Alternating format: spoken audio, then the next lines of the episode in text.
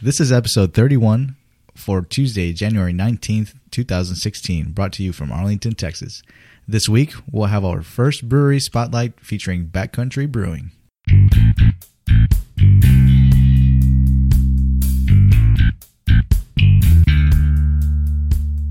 Bienvenidos a Brew Styles. Welcome to Brew Styles. My name is Eddie, and together with Chris, Travis, and Sawyer, we take on the world of beer one style at a time. Every week, we discuss a different style of beer and taste some of our favorites. We hope you leave with a thirst for more. Our podcast may be found on iTunes, Google Play, and Stitcher. Look us up and subscribe to make sure you are kept up to date on our latest episodes. Like us on Facebook and follow us on Twitter at brew underscore styles. Drop by our website, brewstyles.com, where you can stream every episode, check out our photo gallery, and use the contact tab to send us comments and feedback. You can also find more information about the BJCP and how to become a certified beer judge. Settle in and raise a pint with us as we launch into another episode of Brew Styles.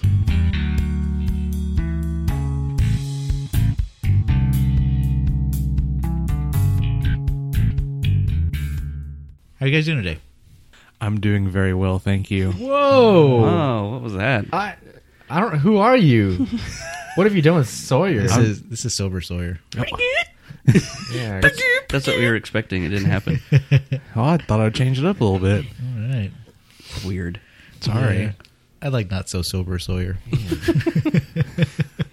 yeah, like we talked about, he's got like a 15 minute window of where he's not intoxicated. So, Starting now. Nah. Yep, yep. yep, it has begun. No, you just took a sip of Rancor, so cut that down to like five minutes. Oh yeah, that's true. yeah. Yeah. And uh, Sir Carter's joining us today. Yo. So. Glad to Did have you back almost again. forget his name? Yeah, I blanked out for half a second. I was about to call him Sawyer too. I was like, How that's many not Sawyer. people do you know named Sarkar? Anyone? That's okay. Last time he was on, Sawyer forgot to introduce him. He's like, "Whoa, we're gonna start be talking about this style." So Travis, go, you forgot to introduce Uh, our guest. Oh. In his defense, the lights were off. but Yeah, that was the my- window was sorry. open and it's daytime, so just saying. Sorry. He saw teeth. And I'm not even that dark. Have you guys seen the YouTube video where the guy's like closing his eyes and opening his eyes, and you can't you can't see him, but because it's dark on the video, but he smiles and he opens his eyes, you can see teeth and eyeballs all of a sudden. No, no idea what you're talking about. It's funny. I'll show it to you later. Anybody do anything interesting this week? Uh, I, I don't, I don't know if I can talk about this on the podcast. If we can, just cut it out. Uh, I started my first week uh, substitute teaching. That's cool. Yeah, Virtual high five. yeah. I went to Mexico. All right. Now that's interesting. Were you Yeah. substituting in Mexico? I, Thanks. no, no, not at all. I was down there for a wedding. Oh. Oh. Yeah. How was that? It was good. They're It was interesting, huh? good. Yeah. Did you have You, some Dos Equis? you know, shockingly, I did not have a single beer while I was down there. What? Ah. It was mainly all Tequila? liquor. yes. Yep. Was it 'cause you were in rehab? The tequila? No, I was not in rehab. Yeah. Uh, Did they have beer available? Yes, I think they did. Are you sure you weren't in rehab? ci- yes. City city weddings are a little different than uh, the country weddings. It's Yes. just like here. This was a very expensive Yeah. wedding. Yeah, and- and mm, in the country where my parents are from, uh, it's just just beer. Uh, it's in tequila. And Uh, I'll, I'll put it to you this way: Dos Equis. the band that they hired Negro Modelo? was four Carta Blanca. thousand dollars alone. Whoa! the what? The band that they hired cost cheap. four grand That's cheap. American dollars. Oh, cheap. in pesos, it's even more. yeah. Yeah. No, it, that's No, that's actually pretty cheap. And- It's But you very know cheap. what? They were really good. Yeah. it was a good time. Yeah, Worth no- every peso? Huh? Were they worth every peso? Uh, yes, they were worth every peso. Uh, that that's cheap, and, not, and I don't mean that in a bad way. I'm sure it's still a good band, but uh, they're- I mean the the really good bands thirty thousand dollars easy. wow. Yeah, They had like nine people in their band. It was insane, but they were really good. yeah, Anyways, that's what I did. yeah. What I about you didn't do guys? anything interesting this week. No. I just went to work. Cool. Yeah, I retired truck driving, so Yay. I might do it every once in a while again, but not not full time like I did. I'd be pretty tired of it too after doing it for so long. Yeah, two years. So My Mm-hmm. I'm dad's the been same doing it thing. for like 17. Yeah, well, I guess that's why you retired. I see what you did there. Oh, oh yeah. Oh, is it even turned on? it's all the way turned on. Oh, Anyways, Maybe it needs to be turned up. thank you for listening yes. because you are listening. Yeah. We now have 51 Twitter followers, so we Alright. broke the uh, the half dollar mark. and That's cool. yay. So Let's thank you have for a- listening. If party. you uh, enjoy it and you'd like to hear Fiesta. it week after week, then hit that subscribe button. Tell your kids, tell we your certainly wife. appreciate it. Can we have a pizza party?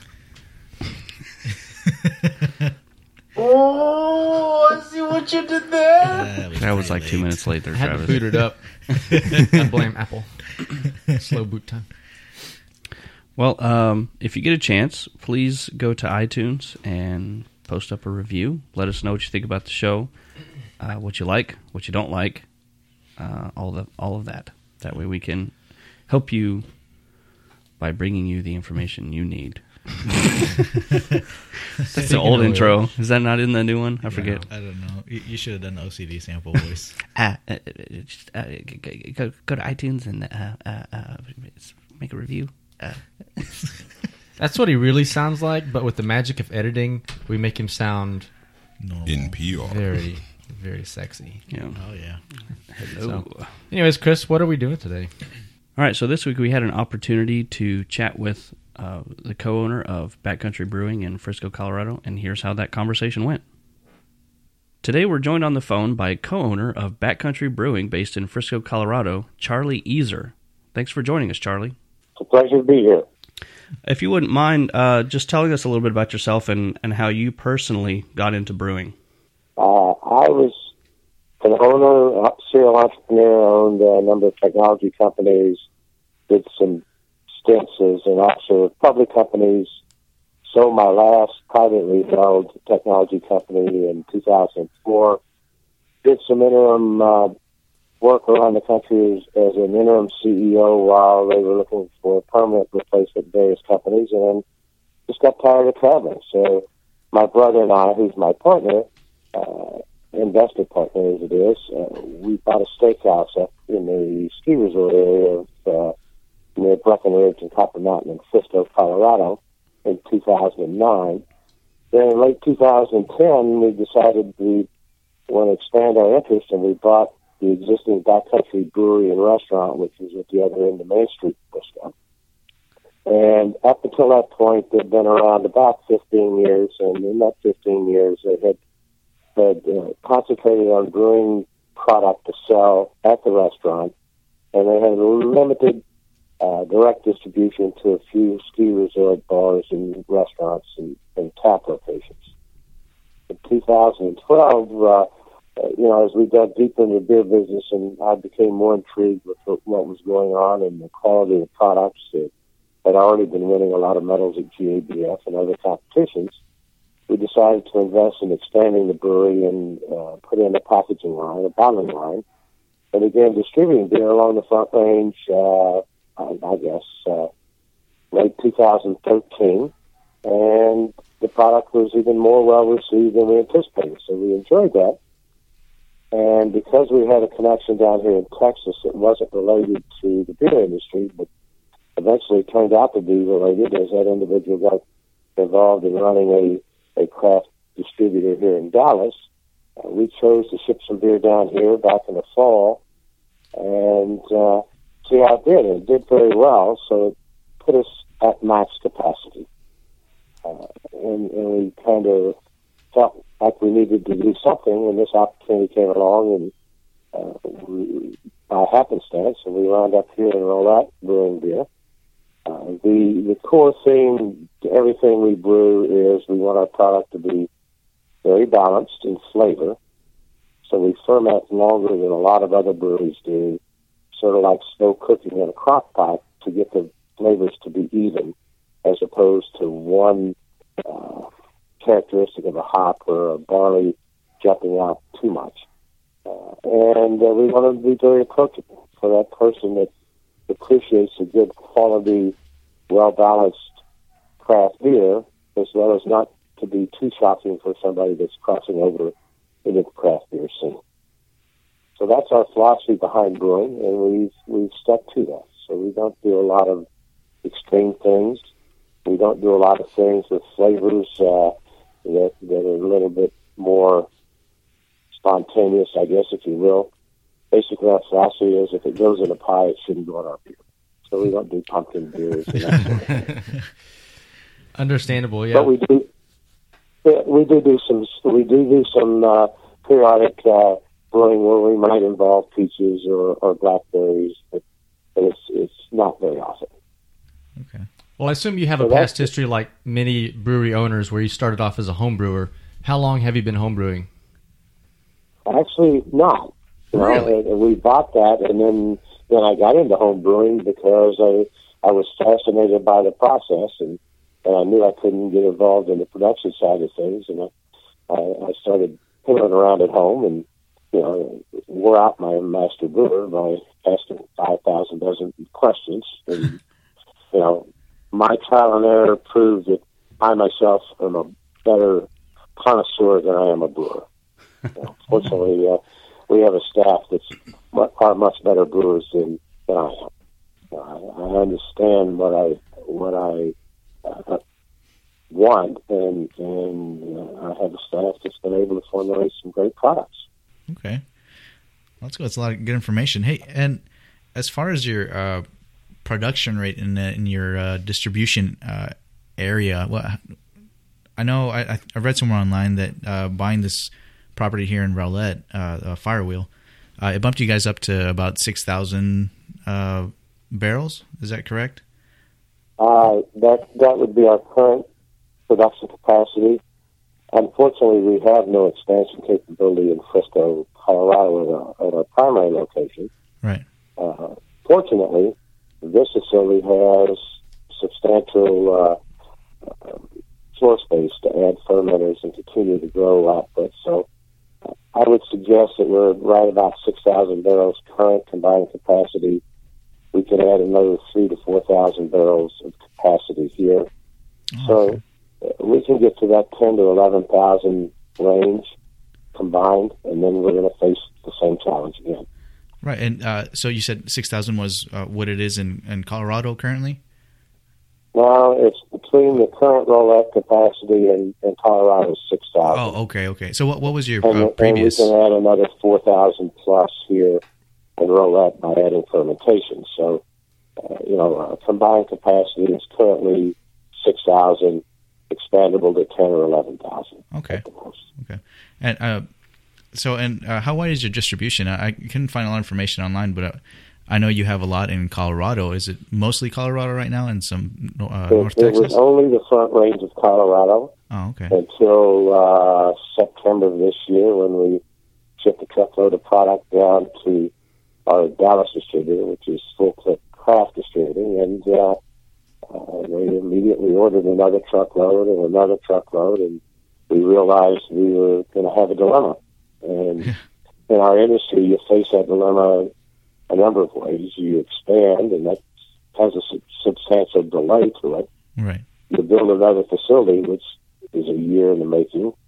Uh, you uh, contract brew, or somebody else brews your product with your label on it, or you develop a partnership with a brewery called an alternating proprietorship in our industry, where you're basically renting the facility. You go in and brew your product, but you have control end to end of that product.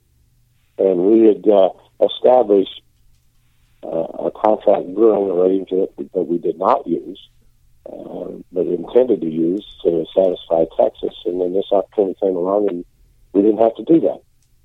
Okay. Cool. Yeah, and speaking of this opportunity for uh, some of our listeners that might not know, it was announced recently that Backcountry Brewing was purchasing the former Firewheel Brewing location in Rowlett. Um, Charlie, give us some background on how that unfolded.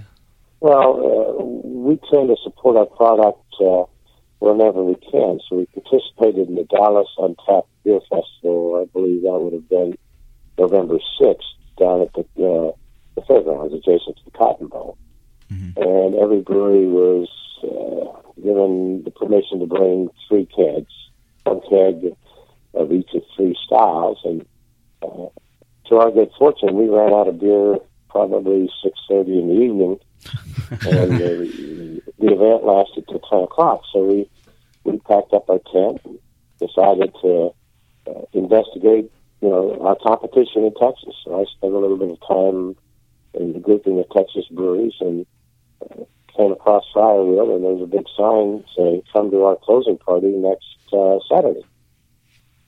So we came to the closing party, and then I did some investigation to understand that uh, uh, the owner, owners, I guess, better said, the investor owner and the primary operating owner had decided to not continue, and they were going to liquidate the uh, the assets. And, and we uh, uh, saw this as an opportunity to uh, just buy the company Yeah. and keep its name, uh, and then start brewing our product here and change our trade name.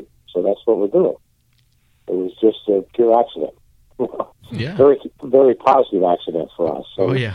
but for them, I guess it was a decision that, that for whatever reasons made sense to them to sell. On the 19th of December, we bought the stock in Firewheel Brewing Company and uh, filed with the state to change the trade name to Doing Business as Backcountry Brewery and Tap Room.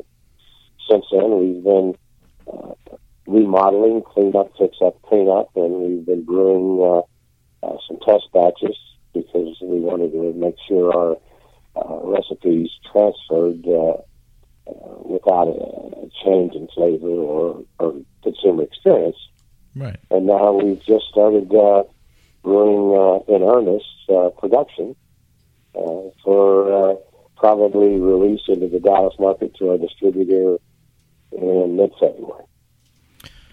Wow. Awesome. That's very cool. Um, as far as your recipes are concerned, what are some challenges that you think you'll face in recreating your recipes in a different region?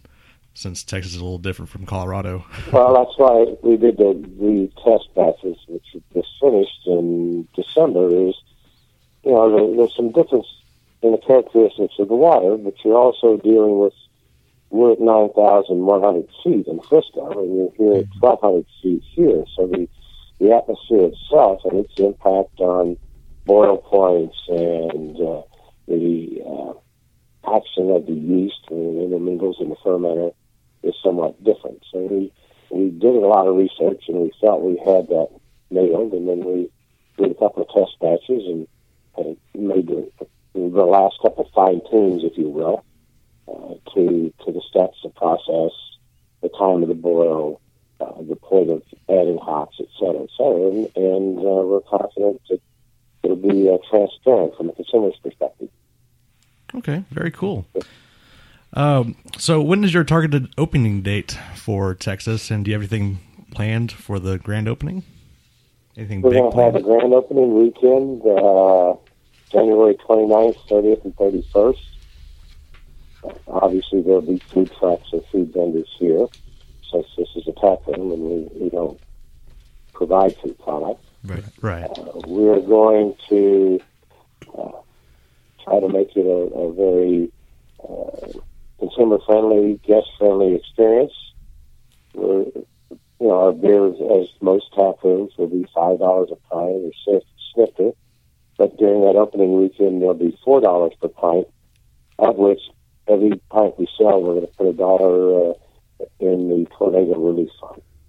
So that Oh, wow. basically, the consumer is getting uh, a five dollar beer for three dollars, and and they're making a donation to us to the tornado, tornado relief fund. Awesome. Wow. That's, That's really great. Cool. Yeah. That's fantastic. I have a feeling all four of us are going to make a trip up that weekend. Uh, yeah. I'll be there. Absolutely. We'd love to have you. we'll be pouring probably, uh, we'll be pouring six beers at least. Our Imperial Saison, which is a silver medal winner, our Breakfast Stout, which is one of gold in the North American Brewers Association, our Double IPA, which is one of silver at NABA, the Pale Ale, which has won two golds at GABF, the Amber, which has won a silver and a gold and uh, perhaps our pilsner. Uh, and then we're going to introduce a beer that w- we did just this last week. Uh, that'll be fermented and finished off by then. I guess we did it almost two weeks ago, and it's going to be an exclusively Texas IPA. you know, product that we won't we won't ship out of the side of the, the state of Texas. Awesome. That's cool. That was actually one of my questions. I was curious if you do something specific for Texas. That's good to know. Yeah. Yeah, and and that that product will never leave. You know, and and right behind that, then we'll be releasing our first uh, artisan series, Oh, okay. which uh, uh, the artisan series is going to be in bombers. The first release will be a uh, bourbon barrel aged English barley wine, probably in a nine and a half ten percent uh, ABV. It'll only be in bombers. It's a single brew. We'll never brew it again. It's all hand bottled. It's all handcrafted. It was uh, aged in a whiskey barrel for 11 months, so we're just now blended it out of the barrels, and we'll start hand bottling it this next week. And as soon as we have final label approval from the state of Texas, we'll be uh, providing it to our distributor down here. Wow. That's so cool. The nice thing about that barley wine is it actually gets better in the bottle for three to five years. Oh, Yeah. Definitely be looking forward to that Yeah. one. Uh-huh. So that's one you buy, sell, or trade, or, or whatever you want to do with it. But it's one that you don't have to consume within three months or six months or any s- specified period of time.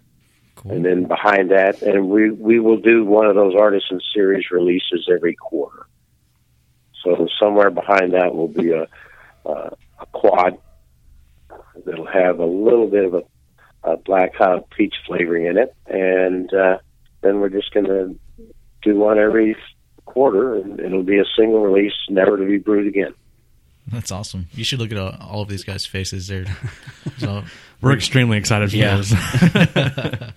Yeah, and we did we did pour uh, some of it at a private event down here, and it dis- disappeared as fast as we, uh, much faster than we'd hoped for. oh yeah You know, because, but that's you know that's good news to us, oh yeah Mhm. yeah yeah. Yeah.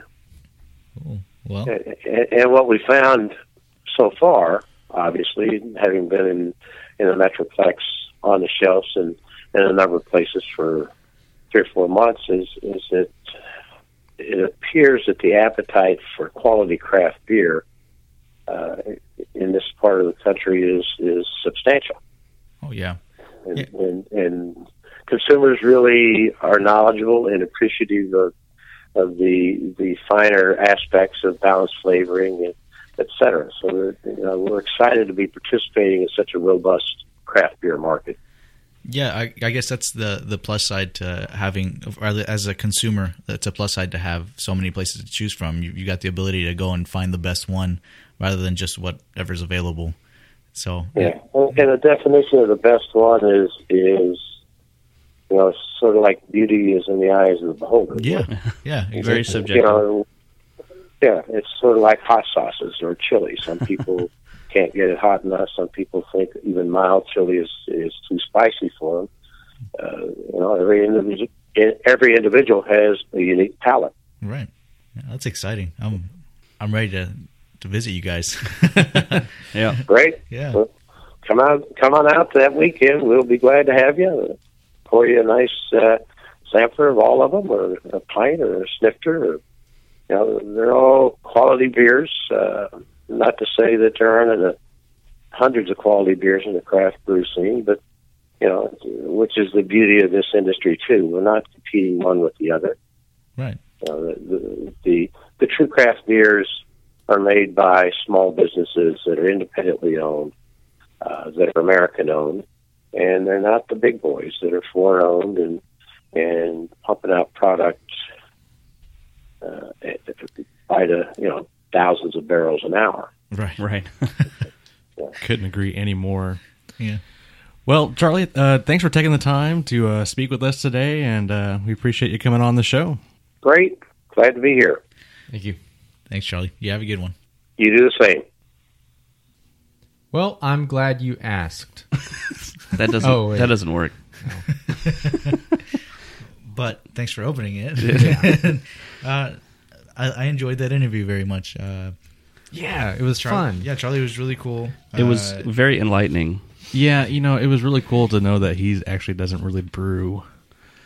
you know. Well, he does a little bit, but he's not like one of the head brewers. Well, yeah, that's or what I was something. getting at, Yeah, you know. yeah. But yet he's a co-owner of, of the brewery, Yeah. which is really cool. So it just Yeah. goes to show you that you can do it no matter yeah, what your position Well, and I is. see. I think it would be really hard to do all that kind of stuff by yourself. You know, trying to run the Yeah. business and brewing at the same time. You know, you got to delegate out. I, I think that if you're going to open a brewery, I think that you need to have at least you know two or three other partners to go into the business with. Oh yeah, Yeah. minimum. Yeah, So the way I see it, though, he had a really good opportunity to, to make business out of it, paying someone else to do it for him. Since he had the steakhouse, he had an audience. So you know the the um, what are they called? Uh, loyal customers for the, his steakhouse. You know that he's got someone to share that beer with. You know, so then they go out and spread the word. So he had someone to sell it to Yeah. in the first place. It wasn't like he's just a brand new brewery and he's trying to sell it to somebody. It's not like, hey guys, uh, this is our steakhouse. We've got this new beer. We want you guys to try. You know, maybe give it- give away a little bit of it first, or sell it really cheap. You know, that, he he had the market for it. So Yeah, that I'm really excited they're bringing all that stuff to Texas. oh yeah, Oh, Some of that stuff he was talking about is going to be fantastic. yeah. The the artisan series Oh, yeah. stuff. Oh man, that's going to be cool. We're Especially definitely the- going to have to go to their grand opening party. I think that'd be a lot of fun. you know if we get that barley wine, we can save it. Yeah, Yeah, I'm, that'd be if- cool. I'm gonna buy a couple bottles of it. Yeah. Yeah, just to reiterate, he said that their grand opening weekend would be January 29th through the 31st. So I guess they're going to Yeah. have activities every day. It's probably a Friday, Saturday, Sunday. I have so much room for activities. Um, you know, Yay. food trucks and, and probably music and just just Yeah. have them. If you haven't been to the uh, to the Firewheel or the ex Firewheel location, um, you know, and I actually haven't either. I went to the very first one, which was tiny, and it was in a little, uh, almost like a, a business shopping center, and then they closed that one and they moved maybe I think two blocks away. It was very close to their current location that Backcountry's moving into. So I've seen pictures. It has a really nice tap room, um, but I haven't actually visited it. So Well, he also said that they redid the tap room. Yeah, I to bet make they it didn't. more- I bet they didn't change much though, because it's already set up for taps, for seating, for welcome. It has like brewing equipment. So Hmm. you know, I bet the turnaround is really quick. You just swap out the signs and maybe yeah. Well, he said something Better about than wanting to make it posters. more comfortable and, and welcoming. yeah, but So- they, like they're not knocking down walls. No, and no. Yeah. Yeah. Maybe they just fun shued it. I you know I never got to go to the Firewheel Brewery when it was still open. Yeah, I didn't. I didn't think of either. uh, Honestly, the only bummed. the only beer uh, brewery I've ever been to brr, brr, brr, brr, Brr, brr, brr, brr. uh, brr, brr, brr. is uh, RAR. That's the only one I've ever been to. I haven't been to RAR either. So you have been to RAR. Oh, I have not been to RAR. What? I've only been to Martin House. I, I s- I still want to go to Martin House. That's the next one I'm going to go. It's to. cool. But oh, actually, Well, backcountry is going to be one of the next ones you go to. Yeah. Yes, because Yes. all four of us are going to go sometime that weekend, and if you happen to be there, whenever we're there, you might get a chance to meet us You We should just we should come. make shirts live so in that, person. so that we're recognizable. that would be pretty cool. like it, it says Eddie with an arrow pointing up, and like we can all switch it up. So like I'll wear the Eddie shirt, and then Chris can wear the Sawyer shirt. It'd be funny. Just be like, hello, my name's Eddie. Okay, anyway, Eddie can wear the Sakar shirt, and people are gonna be like, Yeah. "Whoa, really? you do not sound like you look, this man." car, bro. Yo, what's pop? and boom goes the dynamite. Hello, Governor. Yeah, I think one So- of my, my favorite takeaways was whenever we asked, asked him about what the changes or your challenges from brewing the same recipe and making the same beer in a different area. And one thing I had never thought about because you know we've talked about in uh, in our conversations with other brewers that have moved from like say Fort Worth to, to Dallas, uh, the community Jamie Fulton, for example, Hmm. he used to own the Covey in Fort Worth, and then that closed. Now he works at Community, and he came to one of our homebrew club meetings one time, and he talked about just the differences from moving, you know, from one community to another. The water difference was huge, and so Oh, they yeah. had to do s uh tons of test batches just to try to recreate and get that exact same taste and flavor. Mm-hmm. You know, just changing levels and and compounds and everything that's in the in the water. Yeah. Um, and I did not even think about what Charlie said, the change in elevation. Yeah. About how just huge a difference it makes on basically every aspect of brewing and fermentation, yeast, water boiling. Yeah. Didn't even cross my mind. I find all that very interesting. It, it'd be really cool to do that and be you know be hands on with it. Yeah. You know, other than just home brewing, like do it on a larger scale. Somebody in our club um, had the chance to be a brewer for a day. One of the, the gifts that was given away at the Christmas party was, I think it was with Martin House. Oh, that's cool. Hmm. I think. I'm, I'm not positive. Um, but he's also in the BJCP class with me and Travis. Oh, And so when he showed up on Tuesday for the class, that was the day that he did his brewer for a day. Mm-hmm. And he looked rough. Oh, he was like, dude, it was a long day. It's lots of hard work. He was exhausted. Yeah, but I'm sure as as a full time brewer, it's it's rewarding. Yeah. yeah. Oh yeah. And he It's said got to be. he left to come to the class. So it was probably, I don't know, six ish when he left. And he said they were still going. Yeah, They had to finish whatever batch they were doing that day. yeah. So I'm sure it's pretty nuts. I think it'd be really cool to see. Yeah. I would like to see it. So anyway, Cool. So today we're going to do things a little bit different. We don't have a set style and you know history and and all of that. So since we had the opportunity to interview Charlie from Backcountry Brewing, we just decided that we would try to get as many of their beers that we could find, and we're going to taste those. So we've got a good collection of of what they offer in our area, and from the interview, it sounds like that availability is going to drastically change. Oh, yeah, yeah. Big Oh, yeah. time. So Availability and uh, variety. yeah, absolutely. Did you just slur availability? I might have. It kind of sounds like poundability. My palatability right there. Arr. yeah. Uh, so I, I guess that takes us to uh, tasting, and our first one we're gonna try is I'm Ron Burgundy. maybe So we're gonna take our break and get our beers lined up. yeah.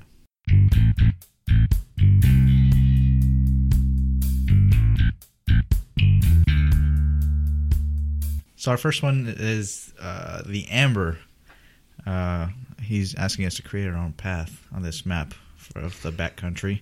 That's a five point seven percent, uh, and this is actually formerly called switchback amber.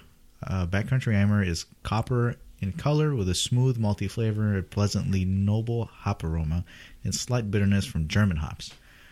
Um, the backcountry brewing, which whose elevation is at nine thousand ninety seven feet, is tucked amongst Colorado's most majestic mountain peaks and has been brewing beers and perfecting recipes for those that chose to create their own path since 1996.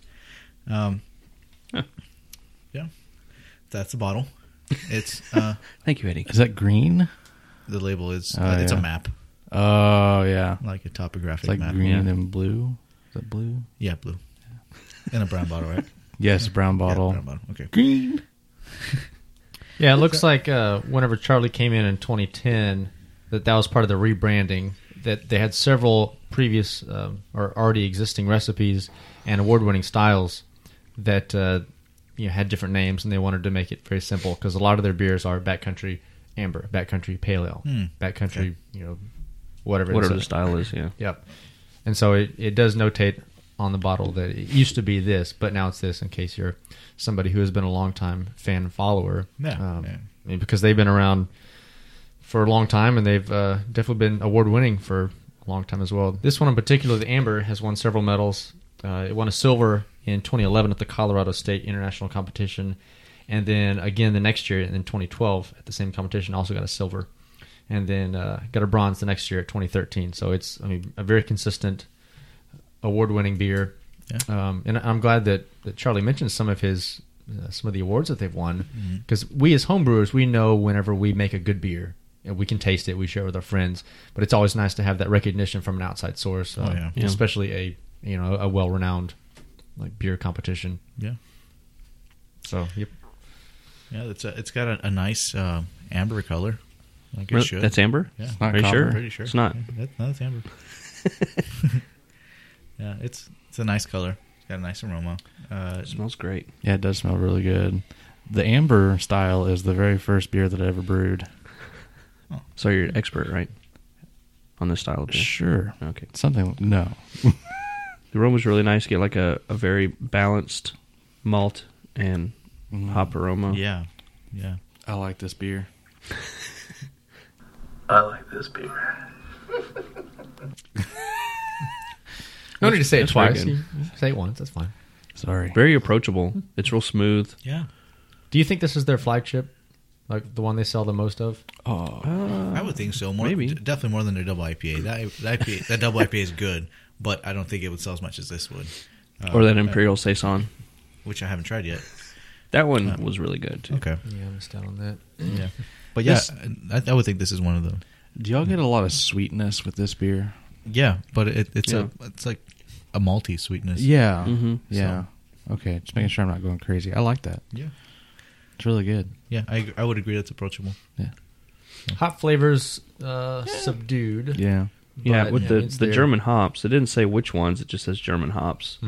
So So you're gonna get like the, the herbal spicy. right, yeah, Yeah, but it's definitely in the background. pretty subdued. Yeah. It's a pleasant beer to drink. It is. This has been one of the most balanced beers I've ever drank, I think. Because you can pick up a little, for me, you can pick up a little with the hop taste, but it seems to be uh, negated quite a bit. Yeah. I really, I like it a lot. Yeah. So this is uh, definitely not a hoppy amber, No, Oh, no, which I mean you may see those advertised. This one is um, kind of one of those you come home from work you you want to chill and relax with a beer. This is what you reach for. Yeah, One thing that I like about it as well is uh, the heat on the very, very, very back end of it. I you get a get lot some, of heat you get some warmth. on the back end. A little touch of bitterness. yeah. I, I don't get much heat in the in the back end. Uh, that's me though. It might be because Mm-hmm. Yeah. of your uh, uh, rancor, but Maybe so. It's Well, at five point seven, Maybe you just have a high tolerance for heat. Yeah. prob- maybe who knows. Well, he does Reach like for that Knob Creek Ghostface. and let us know what you think. You might as well just kill it. There's not much left. Who me? Yes. The knob creek? Yes. Nah, next time. Okay. I need I need to go change tires today, so it's not. Gonna Uh, so we had mentioned uh, I thought the you said you're retired. I, uh. I'm retarded, Oh. but anyway, we had mentioned before the elevation change. Uh, these beers are obviously from uh, Frisco, Colorado, Yeah. because they haven't started uh, bottling and distributing here yet. So, with that elevation change, does anybody notice anything different with the carbonation? I mean, it's there. It's not as carbonated as a lot of other beers here. it's kind of weird. I uh, don't taste that weird combination we had last time today, like we did that day. Mm-hmm. Uh, today it seems kind of normal to me. It's not very different. Yeah, because I know that was something we had talked about before, Yeah, but I'm not. I'm not really getting anything strange or No. different or no, not today. it's. Oh, I like no, it's it. extremely balanced. yeah, it's really good. Yeah, Yeah, the carb- it, it seems normal. Last time, Yeah. it, was kind of weird. yeah. but today's- Maybe maybe the bottle got shook up a little bit or something Yeah. in transport. That might Maybe. have been it. But I think it's fantastic. Yeah, this is good beer. So, what's your poundability rating? My palatability rating. I It would probably be pretty high for this because it's you know smooth and balanced. So Mm. Seven and a half for if me. you uh, if you needed to pound one while you know riding the lift up the slopes or or while uh, you know hopping the moguls, whatever You're gonna do moguls while drinking beer? wh- whatever you have to be doing. Oh my gosh. You wouldn't do moguls while drinking beer? okay, If you're chugging it while you're, you know, ski jumping, and, you know, you do a doing a backflip. backflip, yeah, it- it's- Take the drink while you do the backflip. I'll go with a seven. Yeah. Seven. I would have to say that mine's an eight. I would have to go about an eight. I think this is extremely poundable. Yeah, I'm at like seven, seven and a half. Travis, Yeah, I think I'm right up there with you. About an eight. very smooth, very drinkable. It's not much bitter to it. Very approachable. I don't think. I like it a lot. Yeah, It's good beer. I would recommend it. You know, This what- is- One time, uh, one time when I went skiing with my cousin, we uh, we went. You know, we had some beers in, inside our, our our our hidden pocket inside the jacket. you ride the lift up the top, and then you ski down.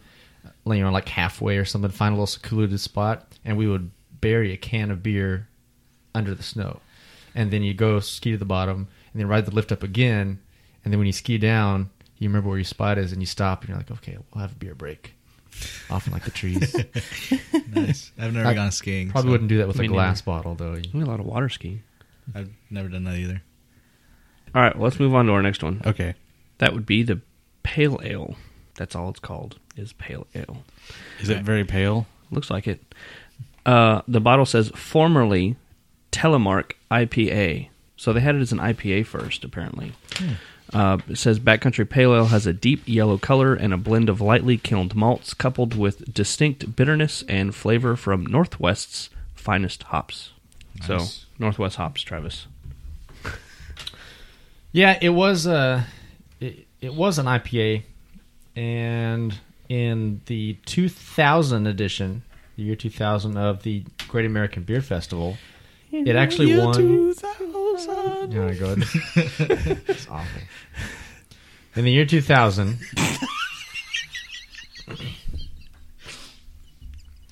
fine, I'll sing it. In the year 2000, Great American Beer Festival this beer or this recipe actually won the gold medal in the IPA category. Oh, say word. Yes. but, uh, I mean, now in 2016, 16 years later, the, uh, the profiles and the styles have changed. So, due to the evolving hop profile, they changed the name and the classification from an IPA to a pale ale. But this recipe did win a gold medal at JBF, a very legitimate competition Mm-hmm. uh, 16 years ago.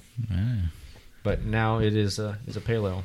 That's pretty awesome because I know just hanging out with y'all and, and talking to you about brewing and stuff like that. Um, I've noticed how y'all have, you know, you've intend, intended to brew a p- specific style of beer, Pacific. but then you know after you get through drinking it, you're like, wait, this actually you know fits this style a little bit better.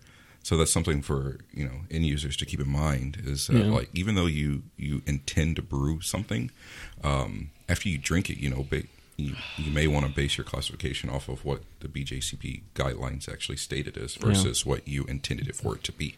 Because so many styles do blend together so well, you know, you can confuse so many different styles. They talk about that in our homebrew club a lot. Whenever we're entering beers for competition, it's like you know if you set out to brew a dry stout, and then you taste it, you're like, well, you know, it's it's actually kind of more of a sweet stout. Enter it as as what you think it tastes like. You Yeah. know what would would be the the best one. So the uh, they talk about that in, in the homebrew community as well. and even what you claim on the forum too. Like if you say um, stout with coffee is what you intended to brew, like you put coffee in it. But then if you don't get any coffee, then don't mention coffee. Mhm. Because then if you mention coffee, the judge is going to be looking for it, and then they're going to say, "Oh, I don't get any coffee out of this."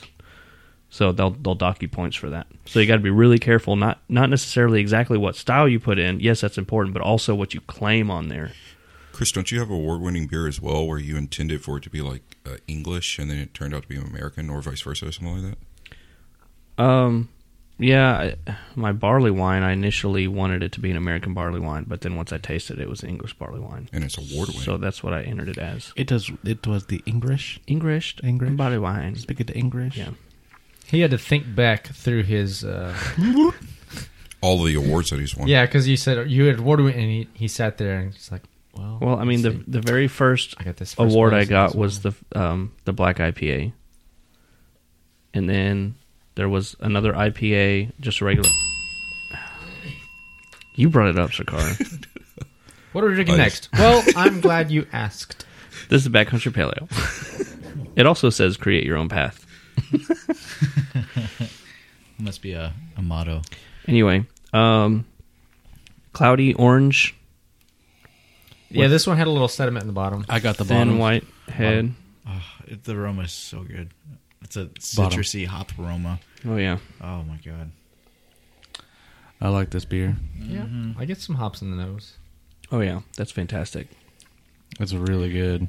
Definitely agree with the pale ale label though. Yes. I do too. Yes, 100%. With with you know we we talked Travis talked about this a second ago, but with today's standards of what an IPA is, I definitely there's there's a lot more malty backbone in this than what I would Yeah. expect to get out of a, See, an IPA. and going back to the amber, I thought the same thing about the amber.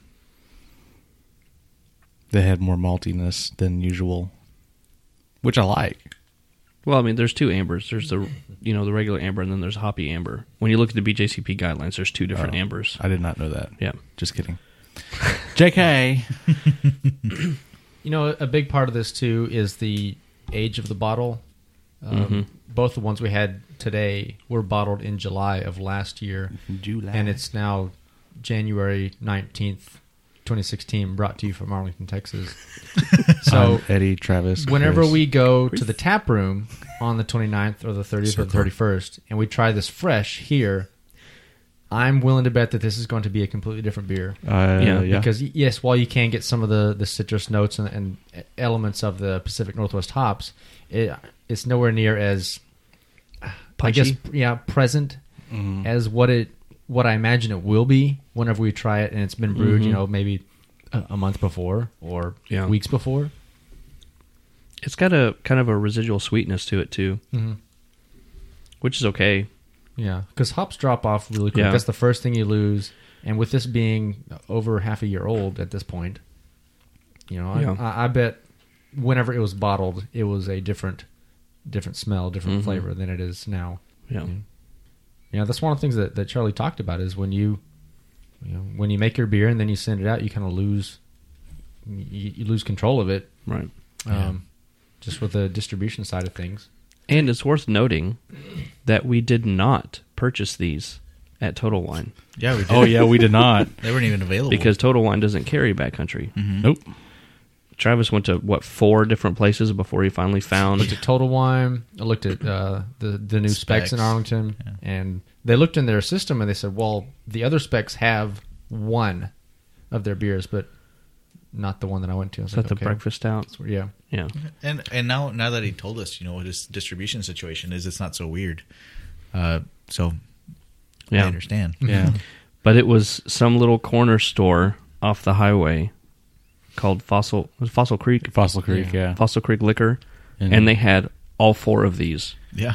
that Good we're old tasted it, Yeah, Dow Worthington Gardens. Thank you, And- Fossil Creek Well- Liquor Store. Well, actually, when I bought the the pale ale, the six pack of it, the guy was like, "Oh man, somebody's finally buying that. It's a great beer." Yeah. And I was like, "He's like, have you had the other ones?" And I was like, "No, I'm going to. We're all, you know, I have a bunch of friends. We're all going to buy each one. and We're going to trade them out." And he was like, "Oh, that's cool." Yeah. So he liked it, and he was excited to see somebody buying it. That's good. Well, that's Maybe good. they just wanted to clear it off the shelf. I don't. know. no, no, they have a lot there. It's really good yeah, beer. yeah. And that's that's the weird thing about the distribution side of things is that you know you sign a contract with a distributor.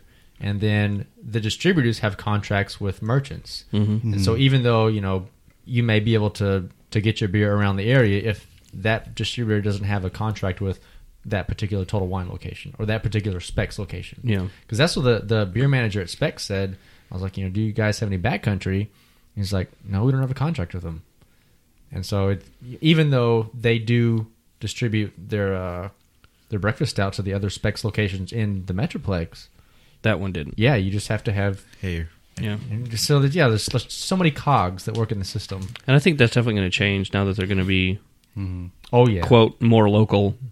You know, um, Yeah, I think we're going to see it a lot more locations. We're going Yeah. to see more variety. Maybe a hashtag, Kroger Marketplace. more No. taps. hashtag, Hey, hashtag. you know what? He said they're going to have bombers and maybe did they say did he say canning line? I don't know. I don't think so. If don't you think he can't said- find a beer, you ought to check out the Kroger Marketplace. you never know what you're gonna find. Yes, Hashtag- we went to Kroger Marketplace yesterday. And did it live up to what I was saying? Yes. It was, it was pretty. uh, It was pretty awesome. See, Hashtag. thank you. Beer I took a distribution picture of it. Maybe matters. we should put that picture on our website. They have a wall of Texas beer. I mean, And it's not only Texas beer as well. It's just Texas beer. I know, but then you walk down the, the cooler aisle and they got everything else. Five pound ability rating. Another I give it a seven and a half. See, I I would not want to pound this just I because wouldn't either, but that's the rating I would give it. it's. This is something I could just sit back and sip on. It's fantastic. You could drink this all day. Look, drink this all day. I go with a six. I'm not going to do it. I'm gonna go with a six also. Not because it's bad, but No. just because I would rather sip it, Yeah. I'll drink this. like I'm very gonna do slowly. right now. About Uh, six.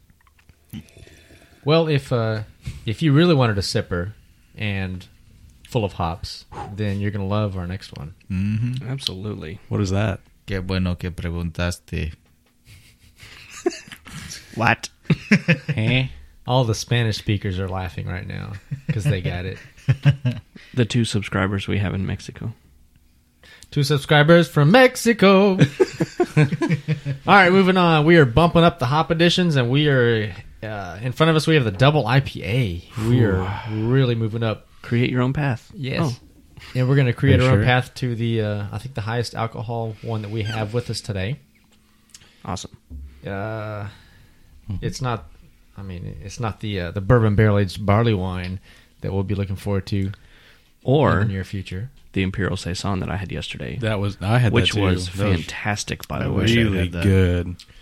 Yeah, that one was available on tap. I didn't get a chance to try it, but I haven't seen I haven't seen that anywhere else. Basically, That was at Taps and Caps in Yeah. Lewis, The, Louisville. the colony. The colony. I mean, yeah. eh, well, that side of the Right off highway is Louisville. 121. The other Right off side of the 121, highway you is the can't- colony. Oh, is that how it works? Yeah, I looked Oh. at the I looked at the address. It said Oh. Louisville. JK. Anyway, continue, Yeah, I Travis. mean, while we're on the subject, because we have four beers with us today that we were able to find in bottles. yeah. Um, the two we had, Pale Ale Amber, the double IPA, and the uh, breakfast stout, which we're going to have after this one. Next. The uh, the one that the that they had on tap yesterday was the Imperial Saison. I haven't seen that one anywhere else. Fantastic. Um, It's really good. But then the information I pulled off their website said that they also have a year-round wheat, pilsner, and porter, which I haven't I haven't seen those. And Mm-hmm. then they have several seasonals listed, the Berliner Weiss, which would Ooh. be that would be great to have, um, See. Doppelbock, a Double, and then uh, that's all that they say. So there's um, already several beers that we know exist and it's not listed on their website. they don't have anything with paradise seeds. Probably not. That might be the the uh, the Texas IPA that he's talking about, the exclusive Ooh, Maybe. Texas IPA with Paradise Seeds. That would be nice. I'm looking forward But to yeah, that. sounds like that. I mean, they have really big plans for the uh, the Rowlett location and, and just how how it's going to change their operations. So Yeah. I was really hoping they Raleigh. would have something Texas specific. That would, Yeah. That's awesome. yeah, yeah. this one's their double IPA, formerly known as Fix Your Heel. What? Did you just? They're Is it Y E R? Year? What? in Fix the- Fix Your Heel. not in Texas yet. This That's our welcome to them. This beer has big notes of citrus, mango, peach, and grapefruit. We use generous doses of late edition hops along with artfully crafted malt bill to create a beer that is nicely balanced. You know, I think it's really funny in the interview when he said, "If it goes in a pie, it doesn't go in our beer." I laughed at that That was funny. But I like pie. too. yeah. And that's But fine. they still use other ingredients. Yeah. You know, Um, See, of course, I'm sure they didn't put mango, peach, and grapefruit in the beer, but mango. but you Mm-hmm. No know, mango that's- for you. that's what you'll get from the the hops probably. Yeah. Yeah. so are and those I get it. considered like off flavors or No, no, How do you, how that's- do you produce those flavors? Just the if you type of don't? hop Mm-hmm. that you Those are use. considered esters. whatever strain. Esters. Okay. Yeah, whatever strain of hop you use, you can get different things. Um, As So- well as yeast, yeah. So this may be a little off topic, but I mean, you say this from the hops, but how do you actually produce those flavors? Or like, how do the hops get the produce those flavors? Is it because It's just what naturally. chemicals Yeah. that you use? They Not that they use. It's just It's what, how they the, grow. the lupulin inside the hop cone, depending on the strain of hops. I mean, you started out with you know maybe a couple of different strains of hops. They're just it's just a plant, you know, different. Just like you have different kinds of roses, there are different kinds of hop plants. Then people started crossbreeding them. Mm-hmm. It's like okay, I get this flavor out of this hop, and I get this flavor out of this hop. I will wonder what would happen if I crossbreed them. So then you do that, and then you get a whole new flavor. okay. So it just depends on whatever compound is Mm. in that particular hop plant. It's like how Mm-hmm. red apples and green apples taste wildly different, but they're still It's still an the apple. same fruit. It's an apple.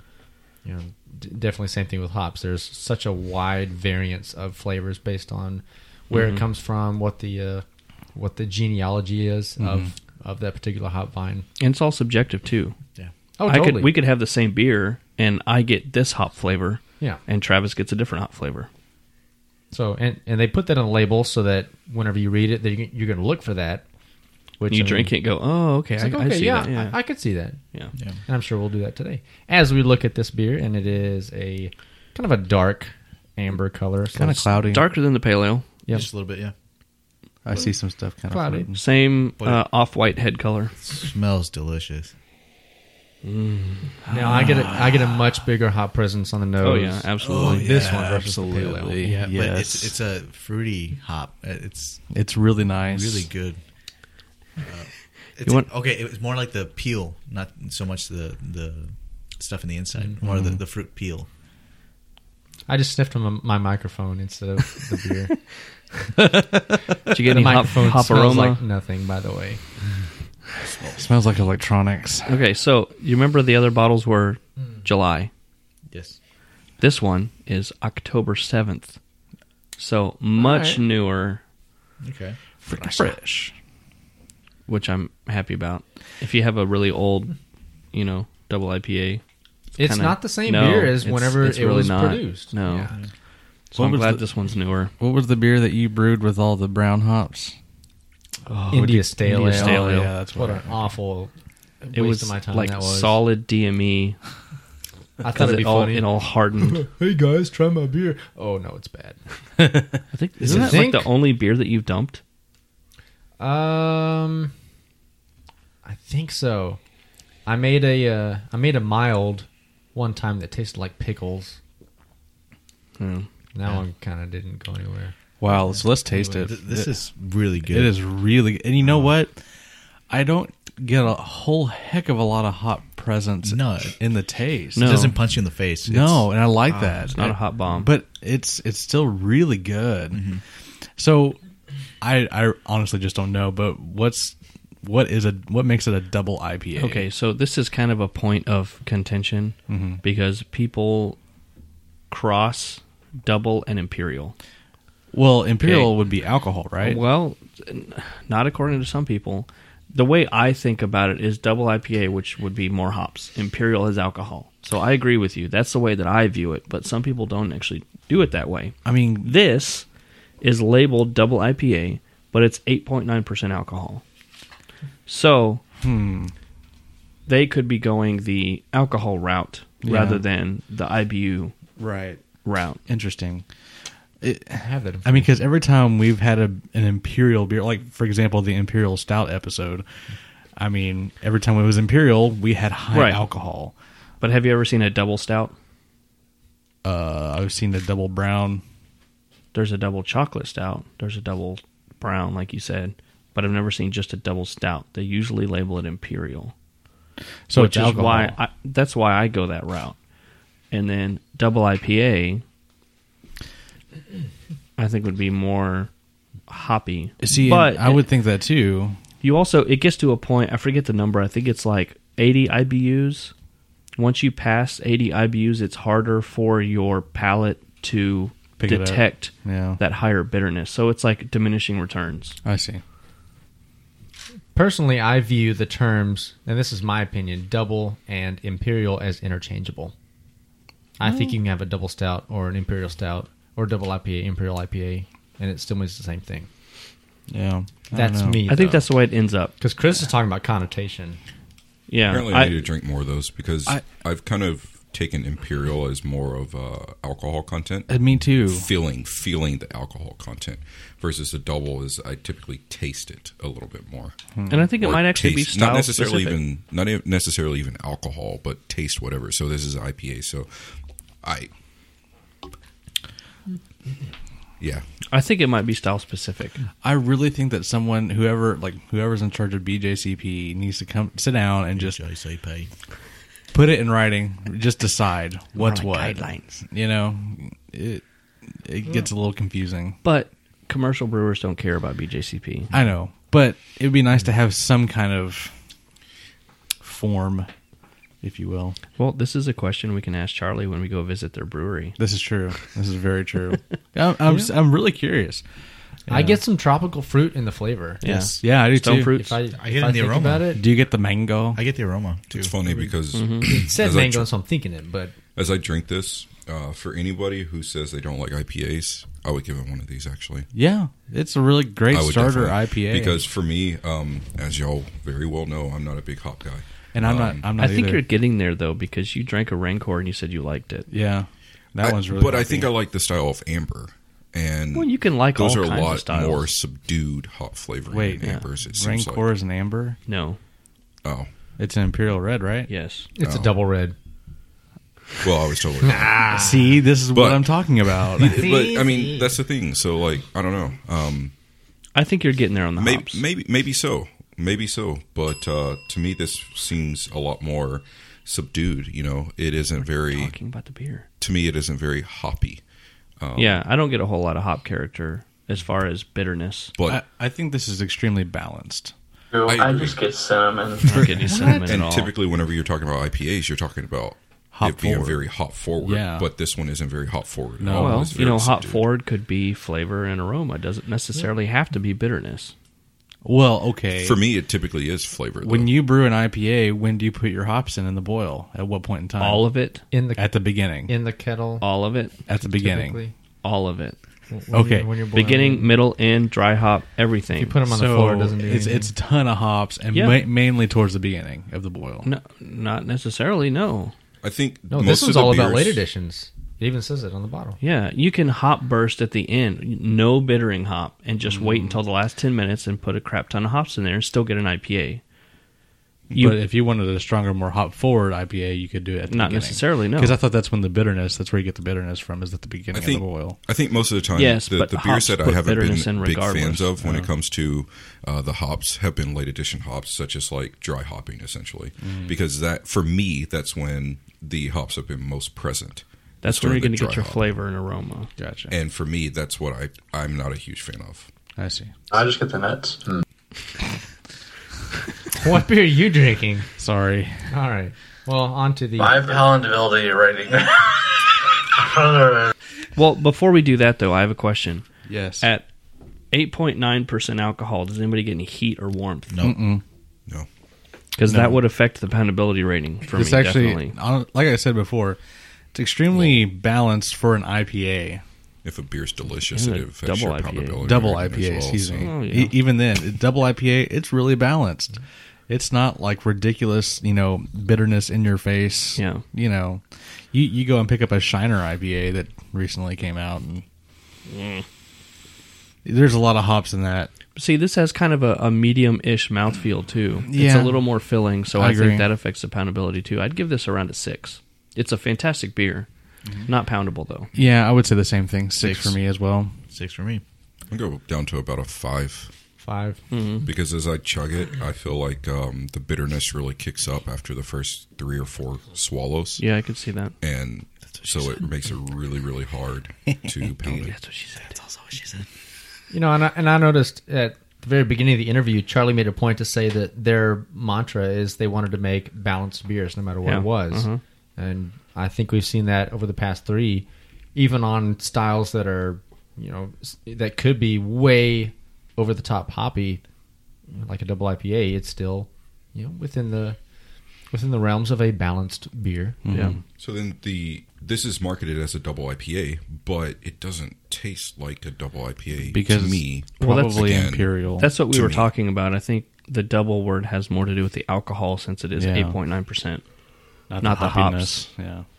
which we could be wrong. Yeah, we could be. I don't know. We'll have for, to. for I'll those ask. of you who claim to not be IPA fans, I would definitely suggest going out and getting this beer Yeah. and trying it out for yourself and making your own informed decision. It's about got a it. really good malty backbone, It just like does. the pale ale did. Yeah, it's I mean, all three of these beers have had a really good malty backbone. Mm-hmm. I, I would say start with- pick up a pill and then try the IPA. Yeah, I Yeah. agree. Yeah. I, I just go get this one and try it out. I mean, Yeah. Drink Uh, beer. Yeah. you drink beer before, uh, or more, most of you have drink beer before, and beer. a lot of you will claim not to like them. So just try it. Yeah. All right. Well, let's Cool. let's move on to our last one of the day. Well, I'm glad you asked. That wasn't a question. Oh, no, I'm kidding. I need that. Thanks, Frado. What? He's not even here. Well, I'm glad you I'm- asked. you guys get onto our podcast because we're going to talk about beers that have lots of giggles. There's no giggles in this one. No, there's no giggles in this one or fugwells. be. But it is a nice beer. Anyways, we're gonna create our own path to this one. This is the backcountry breakfast stout. I'm just going to take 35 to 87, take it all the way to Colorado. And this is a 4.4% You mean twenty to two eighty-seven? alcohol by volume. 35. Our breakfast stout is a crowd favorite. It is a milk stout that has been Starts at 20. what? Continue. Sorry. Okay. Anyways, Yeah, boy. It is a milk stout that has been dosed with a generous amount of locally roasted coffee to create a full bodied yet smooth ale. Beer for breakfast? Why not? See, It's still a nice and now tasty nod to brewing I wasn't history. even talking. Thank You you. said NPR. you said yes.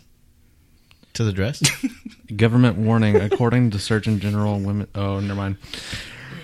Anyways, When's the uh, bottle date? oh, uh, You're right. Actually, it's 8 it is uh, 10 7 2015. Okay, so an October one. Uh, as a stout, this one could be, you know, could be held on for a longer time Yeah, and still be fine. So we're not looking for a major hop character out of this one. no. I mean, it's it's Kind of also a very low stout. in alcohol, too. Yep, four point four percent, which Yeah. was surprising. Mhm. So this Is that typical for a stout?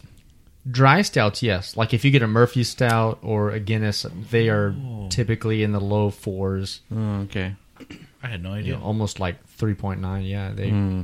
they're just really. Honestly, I, I always light and assumed Oh. roasty. I, I always assumed they were high alcohol. Yes, and you would think so because it's like okay, well that's like black as sin, so it's got to be you know seventy nine percent or Well, sixty nine. and when you think about when the word stout actually came about, it was a porter that was a stronger porter. It was a stout porter.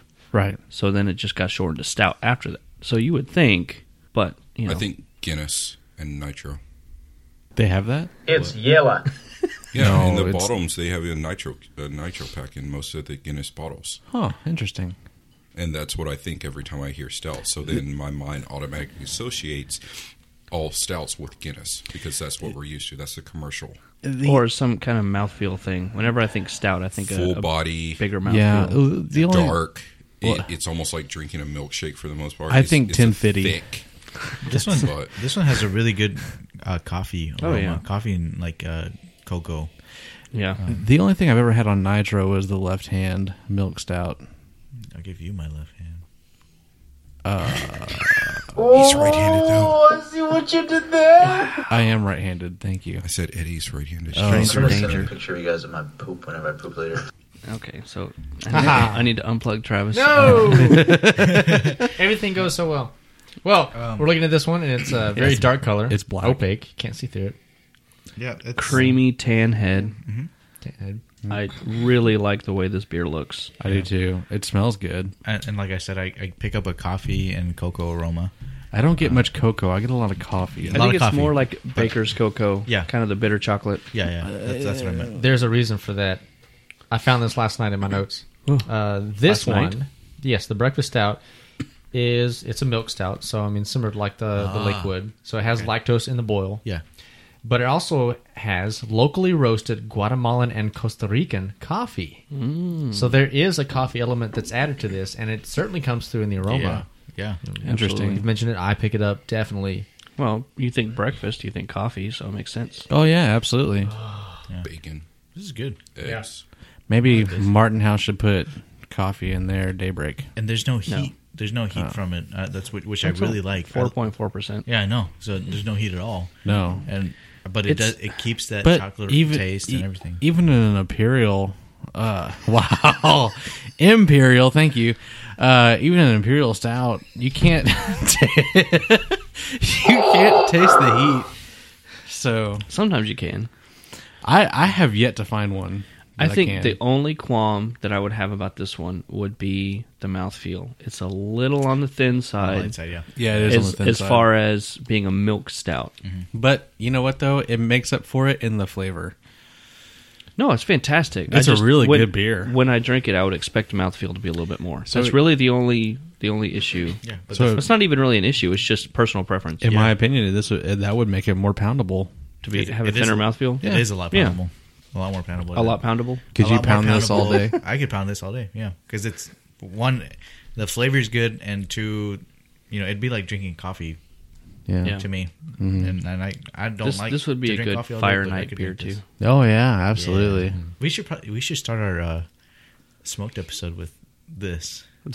Have a campfire series. Yeah. Ooh, I like that idea. Oh. I do too. With s'mores.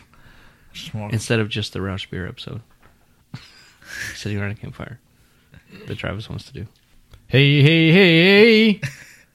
Smoked beer every day. What? I can't smoke beer every day.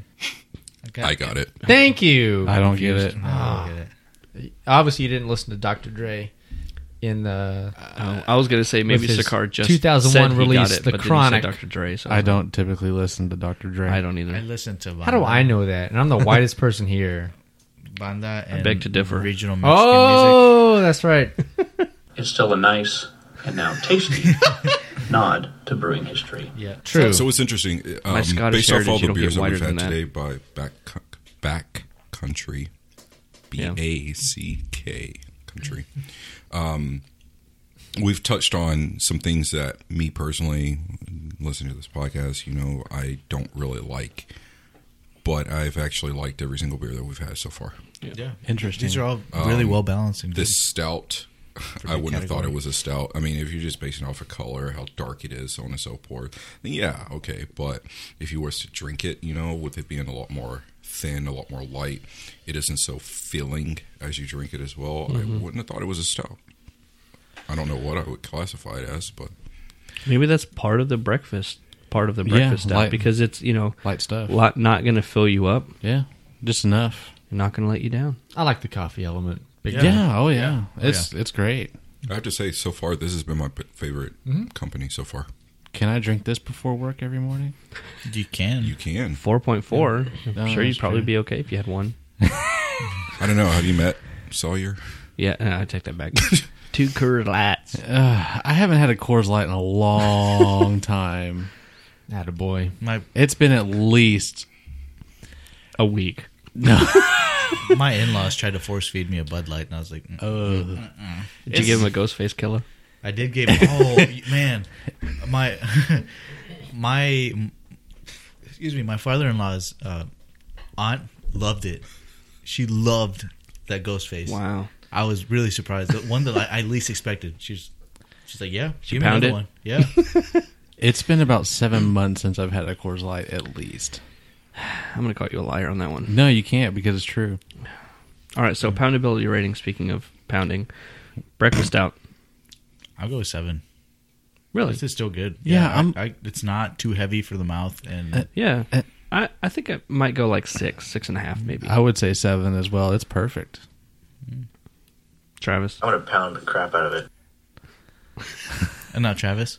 We need a number.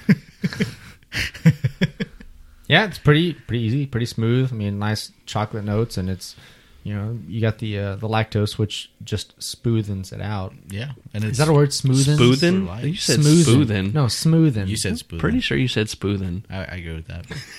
Are you drunk? Are you Travis drunk? no. Okay. Are you How Travis? Travis are you drunk? I'm quite happy with this beer. I like this. I like it too. I like it too. Fantastic. It's great. I like this beer. Sir, Uh, Uh, I, I do What's like your this beer. poundability on it? what, what do you what, Seven. Yeah. what, do, I'll you, go with what do you think, Sakar? I would go with a seven as well, and that's because it doesn't have the bitter bitter taste to it. Um, As you're drinking it, it is a little more thin, so it does. And with like Travis was saying, with the lactose, it makes it a lot more smooth as well. So as you're trying to chug it, you're trying to pound it and stuff like that. it you don't have the bitter taste, so that doesn't inhibit it and stuff like that. So I would definitely go with like a strong seven. I wouldn't go seven and a half, but right right at seven or so. seven. Nice. Yeah, this is good. I like this beer. Me too. I would actually be interested to see uh, the difference if they have uh, an actual stout faucet on their tap wall, or if they serve it on nitro or Is that something. like the really pointy one? yes, Okay. I guess you could call it that. But anyway, Hey, if it pours, it pours. beer. I liked your beer also. I liked your beer. I like this beer. we don't have the Friday laugh on that one. Yeah. Oh. Anyway, anything else about this one? No, Or backcountry in I, I just general? I like this beer. I like this episode. This is kind of Yeah. a neat change for Yeah, us. that's cool. We, uh, Feels good to kind of get out of the usual thing. yeah, because we didn't really know what to expect. Um, honestly, if you have followed our podcast for a while, then you know this is the first time we've done a Mm-hmm. brewery spotlight. Yeah. it was a lot of fun. I would like to do another one, and uh, certainly appreciative to to Charlie for his Absolutely. time. And yeah, and you know it's it's really cool with with backcountry. You know what they're doing with the tornado fund or Oh, relief absolutely. fund. You know, if, Yeah. if those for those of you that don't know, we had a couple of big tornadoes that came through and ripped apart some Ripped it communities, and uh, for every beer that they sell, they're going to donate a dollar. All the more reason to go drink some beer. Yes, Not only are you drinking some fantastic beer, but you're helping out a good cause. exactly. So check out their website.